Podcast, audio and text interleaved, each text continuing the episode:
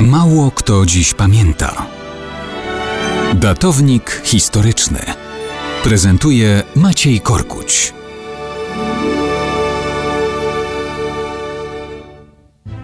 Mało kto dziś pamięta o bitwie pod Oakley, która miała miejsce równe 1170 lat temu, w roku 851. Równe, choć daty dziennej tego starcia nie znamy. To były czasy panowania Ethelwulfa. Rządził on częścią anglosaskich królestw jako władca Wessexu, czyli Królestwa Sasów Zachodnich.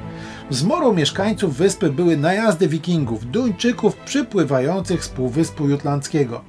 Ich napady stały się częścią dziejów wysp brytyjskich od końca VIII wieku. Napastnicy wtedy jeszcze nie myśleli o osiedlaniu się. Celem Duńczyków była grabież, rabunek, tudzież wymuszanie haraczu zwanego Danegeld. Płynąc Tamizą zapuszczali się aż pod Londyn, plądrowali całe wschodnie wybrzeże wyspy.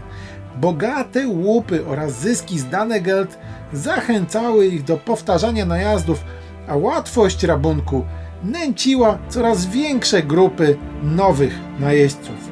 Końcu jest rok 851. W stronę wyspy płynie flota 350 statków, każdy wypełniony uzbrojonymi po zęby kilkudziesięcioma duńskimi wikingami.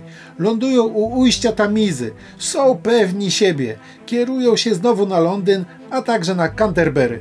Nie jest w stanie im sprostać król Mercji. Wszystko idzie po myśli wikingów, aż w końcu natrafiają właśnie na armię Ethelwulfa pod Oakley.